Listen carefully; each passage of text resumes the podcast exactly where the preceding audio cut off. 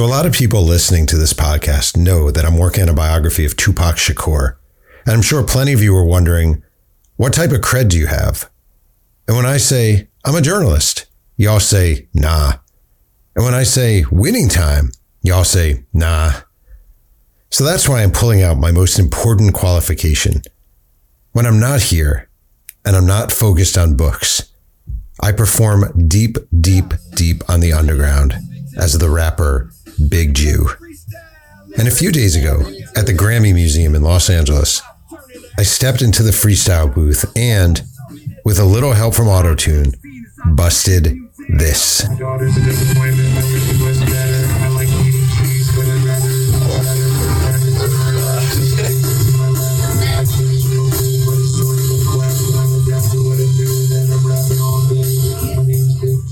I'll keep my day job.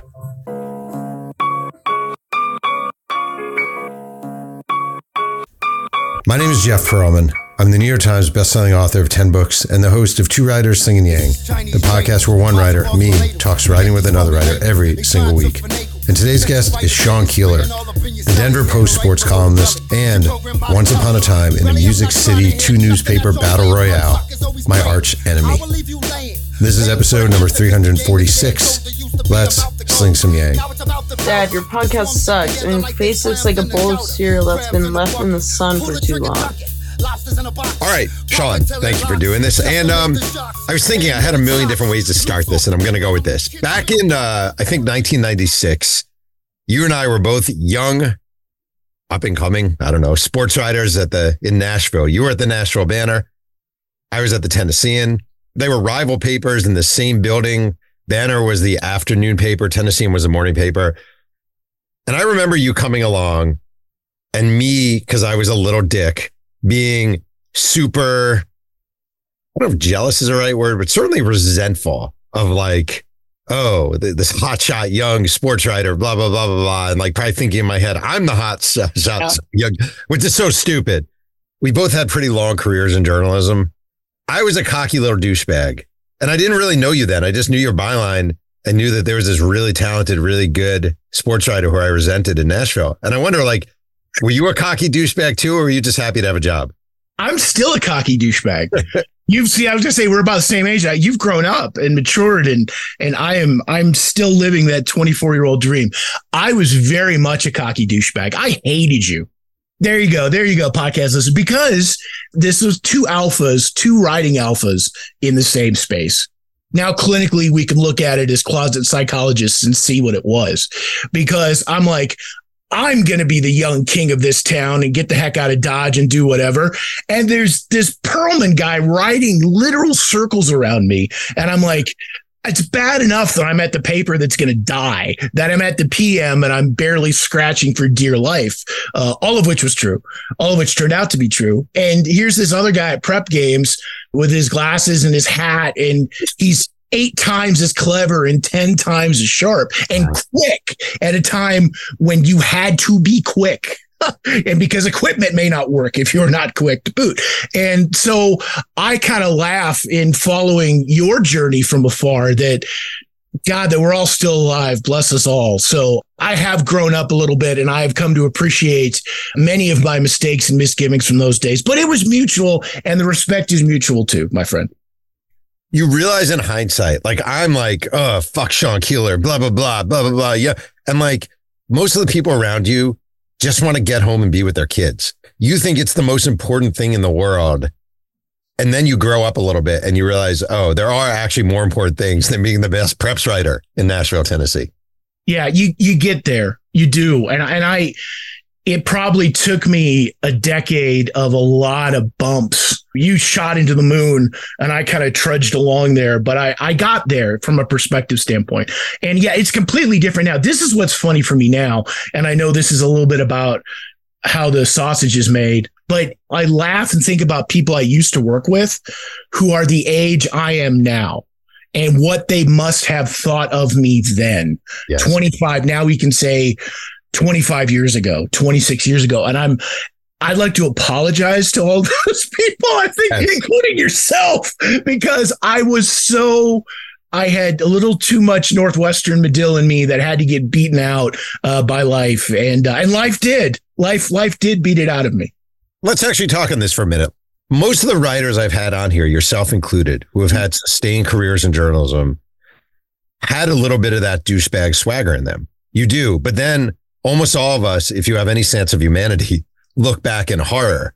Do you need to have a little bit of douchebag swagger at some point in your career, or is that just a bad attribute? I think a little douche helps you. I don't who said that wit was a, a shield, not a sword. You know, it's kind of one of those things where when you're dealing with celebrities and celebrities who have a very high opinion of themselves consistently, you've you've got to have your own protection. You've got to be able to swing fast, swing hard, and bring it. So I think a little of that I think a little of that is good with your subjects and is a tricky. I think you learn to balance that better, maybe as you get older, or maybe because you have scar tissue. I mean, mine is not for this 26 year. God, how long? 96? was that? 28? God dang it, man. It's a long time. I think the scar tissue helps you to balance that. But when you're young, when you're covering preps and or colleges and or the Oilers or whatever uh, in 1996, 97, you have no idea what the ratio that is. And now I run into young guys who are talented who also don't have that ratio. And I have to kind of sometimes I will say, hey, you know, maybe a little of this or maybe you should do that, but not probably not as often as I should and not as direct as some people were to me very, very early on in the late 90s. I, I, this is a rabbit hole I didn't know if we were going to go down, but I, I got to thinking in listening to prior episodes of Slinging Yang about some of the elders I had who just literally one told me to shut the fuck up, literally to my face. And I never forgot that because he was right. And you, you kind of don't forget that, I guess, if that makes sense. And so I guess I've always been a little, a little humbled ever since. I will counter your shut the fuck up moment with I was at the Tennessean and I was so out of control. They offered two veteran writers to serve as my mentors, Brad Schmidt and Joe Rogers. And the editor of the newspaper pulled me aside and said, We're going to have them mentor you and you can talk to them. And I said, No, I don't need that. I don't want that. Imagine being these two guys and you're offering to help this 22, 23 year old journalist. And he says, no, I don't need it. The level of arrogance one must have, it, it actually hurts my head when I think about it too much. You, yeah, you trump me on that one. See, I just never got the help. and then in the next two stops, you know, I was a columnist at 27 then, you know, about whatever, five years later. And that's a psychiatrist dream. My Des Moines Register decade is a, is an interesting topic, but th- openly people were just like, screw him. You know, it's just like there wasn't even that. So I'm envious of you yet again because if anyone had that offer at the Nashville Banner, they sure as heck didn't take it and they sure as heck uh, didn't care. And that's okay. I love them anyway. You were at the Banner. The Banner was in the, the limping days of the newspaper uh, and really the limping days of afternoon newspapers. When yeah. you were there, uh, again, for listeners who would know, the Tennessean morning newspaper in Nashville, Banner afternoon newspaper in Nashville. Did you know the Banner was dying? Yes, I needed the work. Yep. You know, that was my first full time job out of college, fall of 96, whatever.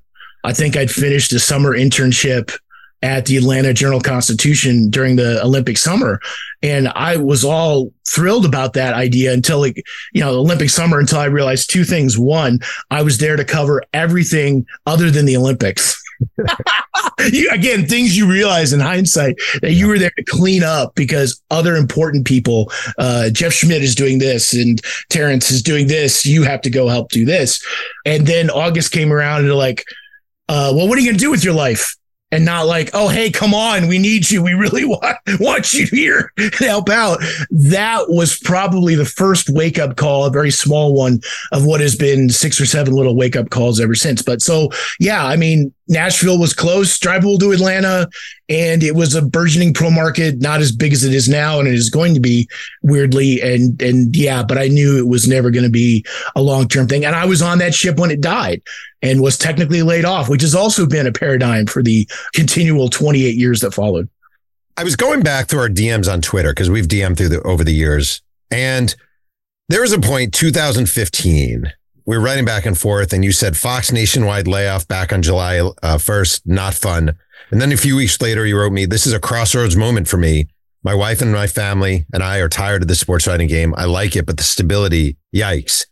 And you had a lot of years where you were like, I don't know. I don't know. We rented in Kansas City, you know, blah, blah, blah. Never sold our house in Des Moines. It's really complicated. It's really getting hard. And the fact that you are a columnist for the Denver Post brings me a lot of joy because I feel like you've suffered a lot of hardship in sports journalism. I thought there was a point where you were just going to be done with it, where you'd be working in PR or marketing or something. How and why did you actually reach this point of having a solid gig at a really good newspaper, writing really good columns in a major sports market? I don't know. Uh, being too stupid and stubborn to know when to quit and finding nothing is as easy as is this, I guess. I, I, I believe me, my family keeps asking that question. My parents are still hanging in there.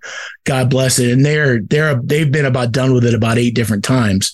It's, uh, I have a family member who is unlucky in love. And I kind of joke that I'm kind of unlucky in career and, and it's useless trying to get us to talk about him about women and me about jobs because they're like, look at you, you're back, you're, you know, it's going to happen. You're right back in this again. There is, Otis Rush, I can't quit you. I don't know. I there is there is a thing where it there I've never stopped being curious. And I've often wondered what it would be like many times, obviously, uh, you know, we're talking five layoffs probably in 20 years, what it would be like on the other side. And I often ask myself, what have I loved enough that I would be willing to just sell my soul to pitch regardless. And I never found anything that I loved pitching as much as the truth. And that sounds really high and mighty, but that's from the God's honest truth a bit. And also I, I looked like Zach Galifianakis, so I'm sure there were. I, I'm not gonna. I've interviewed for PR jobs, and I'm sure they just looked at me like, absolutely not. You are are not the front facing, uh, friendly face of this organization. And, and I've been a lot cleaner than I am now and a lot skinnier than I am now. So maybe that played a role too, is maybe the other side won't have me. And maybe that's a good thing. I don't know. You said um five layoffs in 20 years. What was your low point?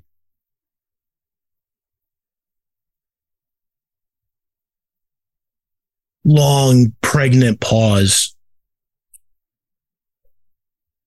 ironically, probably maybe mathematically speaking, about the time that you're referencing those direct messages. Because I want to say that there was a long bit of freelancing for a long, long time that that led to a lot of hard questions. And that's like, God, it's like picking least favorite children, picking your worst time of it. No, I I'll say that, and, and to be that open with you in that forum probably reveals a lot of per, more personal desperation than I'd be comfortable doing uh, out there. But it was, and it was hard, and it is hard with a family, and it is hard uh, with a marriage and a mortgage and what have you. It's you know, uh, but I don't. I also don't want to be a martyr or be an example of this, that, or otherwise because I, I, it's it's been a roller coaster, but it's a roller coaster I signed up for. So I got to own that. It's almost like a movie. Like if you take you and I, right? We're at these major newspapers and we're in our early 20s and we're talking shit and we think we're the man and blah, blah, blah. And like you go through life. I had a freaking dark, took this job in Newsday, thought it was going to be the best thing ever. Before I know it, they're like, we want you coming in five days a week and sitting behind a desk. And I'm like, I didn't, I didn't sign up for this shit. Like, right the reality of journalism is it beats the shit out of you. Like it really does beat the shit out of you. And the highs are super, super, super high. But it's not an easy, it's not what the 22 year old who psyched to be sitting at the Daytona 500 necessarily thinks it's going to be. And that's what's challenging about being on the other side of this is I have been asked to mentor even some current coworkers, and I have to be careful not to tell them what I really, really, really, really think, which is like, get away, run, go do, go do something. Is there's the obligatory? Well, you you're gonna work nights and weekends. You're gonna, you know, it might be hard to to have a social life. It might be hard to do this. You might develop X habit or Y habit. I mean, think of all the people that we know is kind of a, the Gen X is kind of that bridge generation where the newspapers have kind of died all around us.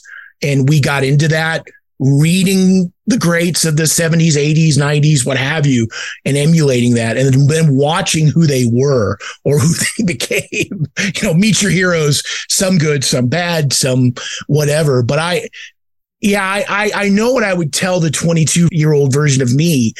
But to your point, I don't know that the 22 year old version of me would listen. Yeah. I don't know if you've gone through this. I remember being at the Tennessean and there'd be right whoever, Mo Patton and Mike Organ and and and I'd be like in my head, I'm better than these guys. Like I'm better than these guys. I should be I should be covering Tennessee State. I should be covering Vanderbilt. Why am I just on preps? I'm better than these guys. And like as you grow, you realize like I didn't know anything about reporting. I didn't know anything about building sources. Yeah. I didn't know anything about being prompt. I didn't know anything about how to handle a press con. I was just a cocky guy coming out of a college newspaper who thought he could write really well. And even my writing was sucked. I just didn't realize it. Like you think you know so much. And then one day you're like, oh, like those guys knew a lot more than I did. It's age, it's age or ass kicking or both. And I am actually grateful to both. I'm definitely grateful for the ass kickings, not just the layoffs, but the the people who were older than me who said uh, another columnist said nobody gives a fuck about you we were at a Super Bowl where I'm like, I'm going to write about when I did this in San Diego. What did, but he looks at me in the butt, one of those great, you know, buses, bus trips somewhere. It's like, no one gives a fuck about you. And I think he was being serious. What's weird is then the like Bill Simmons made a, made like a billion dollars off that idea. So he, he may have been wrong unless you can do it compelling. I have enough Bostonites who, who subscribe to that but I was very young. And so these are things that stuck with you for right or for wrong. And so then when I see people who are certain, and that's what's weird about talking to you about this because it, I'm going to have to, you know, I feel like you're going to bill me for times on the time on the couch because I'm not that interesting. I'm not that compelling. I like writing compelling stories about compelling people. I'm curious about you. I'm always sort of fascinated by those who are curious about me because you're right. There are there are some things in my story which I wish I could write a movie about write a TV series about but they wouldn't you know you'd probably do it better and I'd be mad. My goal is to hang in there long enough so that I don't have somebody like you writing writing the movie that I don't get to do notes on eventually you know and and sell it to Showtime or whatever. I don't know if I told you this but I I actually just sold a pitch to uh, Netflix. It's called Keeler I don't know if I mentioned that to you. I'm pretty psyched about it. Before we continue with Two Writers Slinging Yang, a quick word from our sponsor. Hey, this is Jeff Pearlman, and I'm here with my daughter Casey. So, how was the K-pop store? It was pretty great. I bought two NCT Dream albums, three NCT 127 albums, a Yuta Nakamoto poster, a 1984 Michigan Panthers Anthony Carter jersey, a Jungwoo book, a How to Sing Like Jennie Kim instructional manual, and wait, wait. You bought a 1984 Michigan Panthers Anthony Carter jersey at the K-pop store? Well, actually, I bought it at RoyalRetros.com, kings of the throwback sports merchandise. But then, all the 13 year old K pop fanatics surrounded me and started tearing at the fabric while screaming, I love you, Doyoung! I love you, Doyoung! So I opened my own Royal Retros kiosk and now I'm rich. This is just too weird. We K pop fans never disappoint. You've been a columnist for a long time now, good amount of time at the Denver Post. And you just said something kind of interesting. You said you got the advice nobody cares about you. Is that actually true? And what I mean is, if you're a columnist and you try out for the Denver Broncos as, you know, as a fun column where you decide. Paper lion. Yeah, yeah. Yeah, right. Paper lion type stuff. You, I'm going to be a kicker for a day. I'm going to play women's soccer for a day. I'm going to go to a WNBA cheerleader audition for a day and be a judge. Blah blah blah blah blah. Whatever you and I came up in an era where it was nobody cares about you. Don't write about yourself. Don't write about yourself. Nobody cares about you. Is that actually true? I think that has changed with the gener uh, our kids' generation thereof is way more self-absorbed than we were. You know, they're yeah. it, and and sharing what's made my job easier now pushing to my late 40s 50s is we now are in a society where sharing is encouraged where your life is a semi-open book if you want it to be and again this there's the old man waving a fist at clouds that wasn't what we grew up with at all and personally i I don't. And even if I were king of the world, I probably wouldn't because that is proprietary to the people I love and the people I want to know my life. But proprietary is gone. Like we're in a world, to your point, where being the most interesting person to everyone all the time is the aspiration. And we absolutely did not I mean, not technically grow up with that format or that idea. We certainly didn't have the technology to right. be that. But I, yeah, I think that's changed. I think 22 year old me now would, would, and I've had uh, friends and teammates, so to speak, and coworkers who've done exactly those things. I think I've done, I did a, a very young, did a first person what it's like to sit in a minor league hockey penalty box for a game. I, I, guess maybe because I've just never pulled that off like a George Plimpton.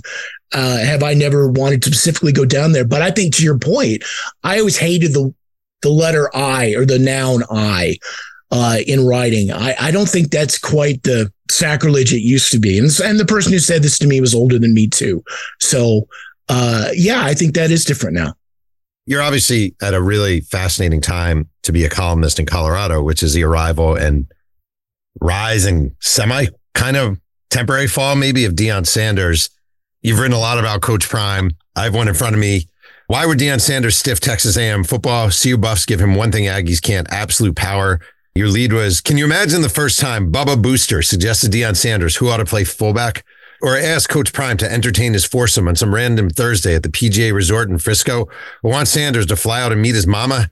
Deion, we got a, a business agreement with this here young man. So click prime, prime, Bubba here. We got to go because click.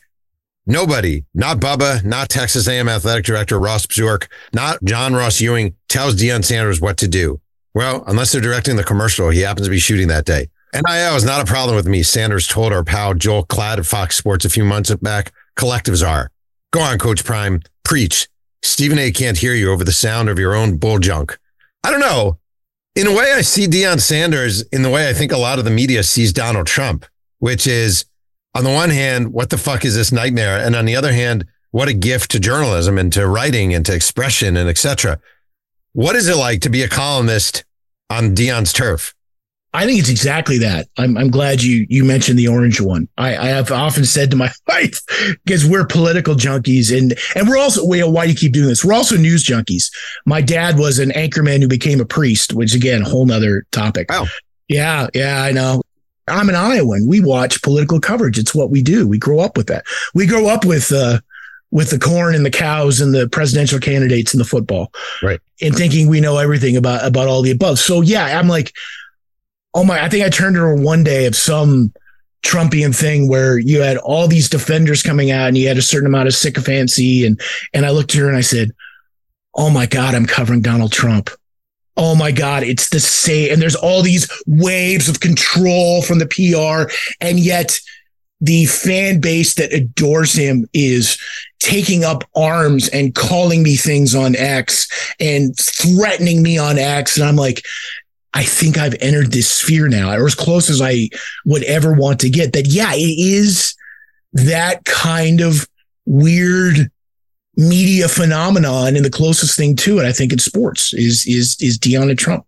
Knowing the rabid nature of his following in Colorado all of a sudden. Oh, everywhere, everywhere. Do you at all, even in the back, back, back, back, back recesses of your mind, worry about getting 500 or 1,000 Deion supporters slamming you on social media? There's the advantage of back to our, our couch session there earlier is that I have already been called every name to my face and anonymously. I used to have a wall of hate uh, at the Des Moines Register that that preceded what became message boards and your direct DMs and your your X messages. I had one, and I can say this now in the podcast. Is my absolute favorite was from the. There is a point to this digression. It was the uncle of an Iowa State center I had ripped. I'm not going to say his name, but this man wrote at the end of it, "You're this, you're that," and he's like, "I hope you fucking die, you fuck!" In exclamation points in all caps. That was the Hall of Fame hate mail. I kept that in a place of honor that I always refer back to. And actually, the sad postscript to that was then, and I wrote it back to say, here's why I said this and this and this. And obviously, you disagree, and I wish you and this player the best. Then, like four months later, he apologized in another email, and that just crushed me because I was like, it just takes all the sting out of this this great use of the F word multiple times in this email uh, to know that that I had been forgiven almost felt worse. So the racism charges against me are new because I mean, and Deion is a whole nother rabbit hole, but let me quickly summarize what that's like. Mm. There are Deion Sanders fans and there are Buff fans, and they are not universally the same thing. If Deion went to Rutgers, there would be all of this wave would be Scarlet Knights mania. That's all. You'd be talking to Politi about this. That that that's you'd be be different folks. So we know that we're kind of in the crosshairs of this moving circus, traveling circus, but they're not the same thing. And even longtime CU reporters have been accused of racism by Deion fans because that is the obsession of which, and then back to the Trump comparison, of which the people who are really, really into him are really, really into him in an unhealthy way. My favorite moment, I have to say, in the Deion Sanders circus, September 12th, 2023. CBS News sports anchor Romi Bean. Oh, Romi. Tweets out a photo. What an unbelievable blessing. Deion Sanders taking the time out of his busy day and opening his heart to my parents. There's no limit to his kindness. A day we'll remember forever. And posts a photo of Deion Sanders with her parents and her. Yeah. I was like, this is this has gone crazy. Um, I don't want to throw my peers under the bus. There will be a time and a place knowing you and respecting you, I think a lot of the current Denver Boulder media ecosystem would make you nauseous. I'm glad you brought that up as an example of kind of that's the mainstream of where we're at. There is a lot of kowtowing right now, more than than I'm comfortable with. And in a way, ironically, it's made me stand out in that uh, and to be fair, I haven't really taken a bat to, to Deion at any level until he got dead ass Pat Shurmur involved in this. So the football side of things started going really south where I went, no, you, you're, this is dumb. this, this, that's right. This is really, really dumb. Don't do this. And then it's been kind of a, oh, he's the bad guy ever since. But they were football things. They weren't ever personal things. I think that's, that's fair game. But when he was making the switches at play caller, there was a point I remember in one news conference, and when you bring up that photo, I think it it actually says a lot about where we're at in this market. That and that's not to attack Romi specifically because there are things we could get into off air that would make that a little clearer. But uh, no one would ask him like who's calling plays this week. It got to be like a half hour thing where at least two or three people had stood up and said, and this is this uh, again, Deion is a whole other thing. I've never had in nearly 30 years of this a news conference where every sixth question was prefaced with, Deion you are so great. And by the way, this, and I just want to tell you how great you are. And then they sit down. I've never, have you ever seen that? First no. off, I've never seen that. And I just, and in this world where I go, so then I stand up and I go, so who's going to call plays? And then he just kind of stiff arms it or says something charming or moves on or creates or doesn't answer. And then I just kind of shrug and go, what are we doing here? But yeah, it's, it's a, it's a different deal. Do you feel like we are just, uh, I'm actually being serious. Do you feel like we, people like us, are just dinosaurs? We are actually the industry, the business, the business model is actually pushing us to extinction. And I use her as an example again, Romi Bean, and I'm not not to dog her specifically because I know you know had no journalism experience, was a former cheerleader, is hired by the local, and oh, she, this is great.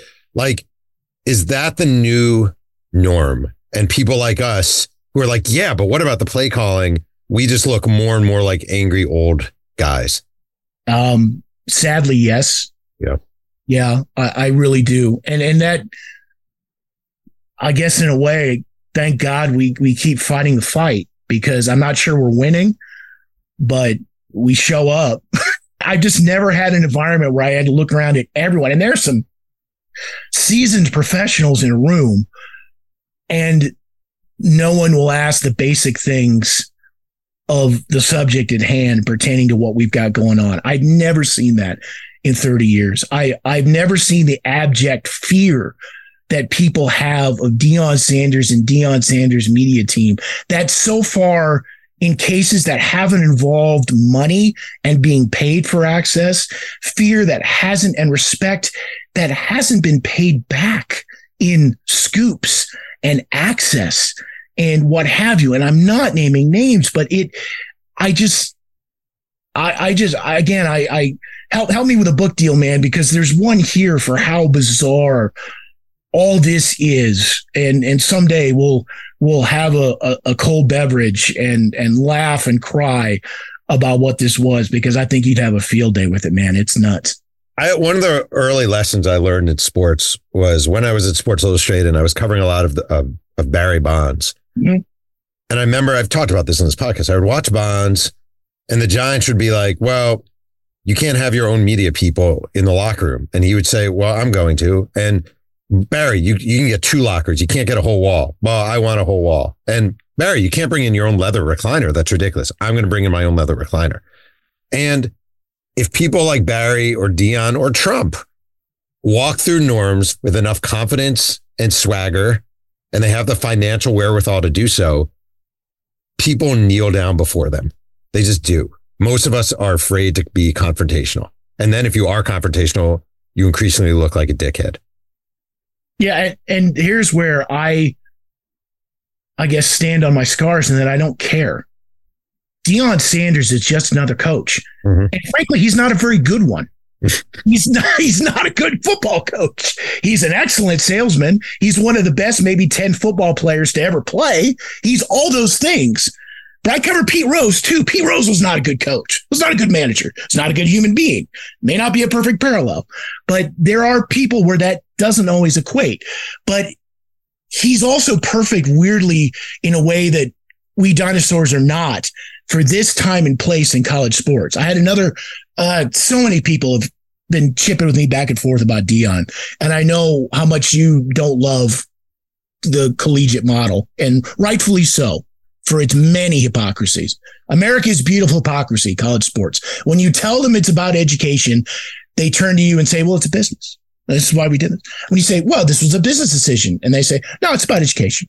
And they can hide behind everything and get all the perks. It's a, it's a terrible running a uh, anyone who's covered college sports should have a, a, you know whatever you believe in in life should have this seventh chair in whatever afterlife paradise you want because they've had to deal with a, SIDs and ADs who have who have given them the runaround for years and years and years. But Prime cuts through a lot of that in a way that now we're getting honestly what this is. It's the show. It's football. It's the money, stupid. Why complicate this for being what it is? I'm not wholly convinced that Travis Hunter is going to is here to be a student and not just an athlete on his way for his two year. I covered Andrew Wiggins at KU and it was so uncomfortable because we all knew what he was there for and how long he was going to be there. And you know, on the college hoop side is really icky, which also gives me a real backhanded, weird respect for Bill Self. And that I'm surprised he doesn't walk. And I like Bill that he doesn't walk around with a T-shirt that just says, you know, I beat the FBI. you know, just yeah. and the NCAA. Besides, that might be more impressive than the national titles that he could just give them all to give the government the middle finger and say, find it, find it you know that's like the ultimate the ultimate coach fuck you yep. back at people trying to find the, the stuff that's dirty but it's weird prime kind of airs a lot like you remove all those bullshit barriers if you were about that. It's just like, look, I'm all about getting the kids. I'm about the show and I'm about winning. And really, yeah, I want good young men. I want them to graduate, yada, yada, yada. But let's be real about what this is. I actually kind of find that refreshing as much as I disagree with some of his football philosophy. As somebody who's had to watch, you know, the layers of that get thrown on me over the years, I, I do appreciate his honesty. I'll give him that in a way, I feel like with guys like that, I'm going to use Deion and Trump as comparisons because I actually think they're pretty good comparisons. Yeah, like, they are. Oh, it's great. Everyone is like, the supporters of Trump will say, look, man, he, the guy is honest. He's just honest. He tells you what he's saying and he tells you what he feels and he's honest. You got to admire his honesty. And I'm always like, there's another layer there that you're not actually seeing. And I actually think with Deion, when he had that whole, I'm bringing my own luggage thing, right? And he's talking to these players and he's basically saying to a lot of these players, you're gone. Yeah, get lost. Yeah. He had his own guys filming that entire thing to put up on Instagram. So, like, on the one hand, it's like, wow, look at the refreshing candor. But then when you think more about it, it's like, holy shit. This guy not only is using this moment to boost himself, but he's he's putting on his own Instagram and social media feeds, which is viewed by millions of people, sort of the devastation of a 20 year old returning Colorado player who, who suddenly doesn't know what he's going to do. That's not really being great and magnanimous. That's being a dickhead. And it's staging it. Yes. I know for a fact I'm not on the prime show. I'm not sure I'll ever be on the prime show. There is shit on there that is staged to hell. And I'm not going to watch it because I saw reality. I don't need to see his version of this. And that's fine. That's what they're here for. They are here for the show and they're here to get Shedeur and Shiloh drafted and hopefully win. Kind of in that order. And I think if you're a Buffs fan and you don't see what that is, then that's your own delusion. And I can't help you there. But I think given where they were and, and you put yourself, and I know we've DM'd about this, that's how bad Colorado football was back to the Rutgers comparison. Uh, it's not fair with current Rutgers now, but I've talked to a lot of Buffalo alums who I've gotten to know the last five, six years. And one of them who's actually very well respected in this market summed it up best in two words that we can say on this podcast, thankfully, where he said to me, you know what this was? This was a fuck it hire. and, he, and he's right because I I just want to be seen. I'm I'm gonna get in bed with the Kardashians, with the Trumps, because whatever happens, good or bad, I'm gonna get looked at and people just don't care about us in this market anymore the way they used to. All of which was true. So I think from a marketing standpoint, I'm objective enough in a subjective job to say Colorado did the right thing for Colorado football in the short term. In the long term, I, I have my doubts. There's nothing worse for anyone who thinks that wants to think the best of humanity than to enter this profession. No, and that's you. You've talked to to folks I know about being a fan. Yeah. I and I don't know that you know this about me. I I'm a massive Anglophile. Besides being a fat nerd, which is not a shock, and a baseball nerd, but I have found myself watching more English and Scottish soccer in the last 10 years just because I want to have something to root for that I don't have to cover, that I don't have to know how they made the sausage. Because I do, once you do, I think fundamentally, as you're still a sports fan on some level, I know we have to root, you know, I know you've talked about this with beat writers. So we don't we don't root for teams. We root for narratives. We root for stories. We root for our family, and lately we root for our job security. Those are what we root for. But we still have to root for something if we like this. I root for Leicester City and Heart of Midlothian. That is where I go to my happy place yeah. because I can't do it on this continent. And I've met British journalists who then said to me, we've had this fascinating cultural exchange where say they were a Chiefs fan and I tell them, oh, this and this and this and this. And I just roll my eyes about this. And oh, they know this about this Leicester player or this and this and this because there's still that 12 year old in me who still has his ba- I still have my baseball cards. I still have my Strat-O-Matic set. There's still a mythology to it that you want to to embrace while also knowing uh, God, there was a. It was in the, one of the Led Zeppelin books that one of the rock critics that went with them that that uh, on one of their first tours said the great thing about sleeping with the animals, you get to see their pelts up close and, and get to run with them and, and feel like you're an alpha. And the line that she had was, "You also get to smell the shit firsthand." I think that's very true of sports journalism. I think it's extremely true of, of celebrity journalism. And in the case of Deion Sanders, we have found this nexus point where they uncomfortably merge, and we have both. You wrote a really tremendously beautiful piece back in 2001, and it was how Highlands Ranch basketball's Taylor Ray crafted 2021's best comeback story. And your lead was like any good love story, this one's got a scar. Actually, it has two. The big one resembles a shark bite, a rainbow mess of purple and pink that spans from hip to hip and crests like a gentle wave above the navel. The second scar is on Taylor Ray's neck. That's a spot where doctors removed a vein to recreate the portal vein in her liver. The liver they had to remove from her body to try to burn the cancer off of it, then stick it back in again. An act of God, Taylor called it. God, surgeons, community, friends, coaches, family, many hands pulling a rope that stretched from Highlands Ranch to New York City, the mother of all comebacks. It's this great, great, great, great, great piece about this young basketball player, Taylor Ray. Is there still space? Uh, and I'm not just setting you up to say yes. I'm actually genuinely wondering, like pieces like that, beautiful pieces about local athletes overcoming odds, the kind of pieces where Taylor Ray is going to have that story in her scrapbook or at least on our Instagram feed. Yeah, yeah, yeah. Is there still plenty of space for those stories, or are those the rarities these days? Oh, I think there's space. Even if things like Grantland, as an example, come and go, uh, I, I think there's always space for great storytelling as long as there are great stories to tell. That's the good thing about a limitless worldwide web is even if print space is finite and print jobs are extremely finite, great storytelling is eternal and great stories are too, which is good. So yes, that's a that's a flowery way of saying yes. I'd forgotten that lead. I've I've had so much uh, Robitussin with my cool I forgot. I you you're quoting 1996 stories and 2021 stories, and I don't know either guy, but uh, he sounds like a weirdo. The writer sucks. Let me ask you a final question, required to ask on this podcast. Besides me at the Ezell Harding Goodpasture Christian football game in '96, I'm just making that up.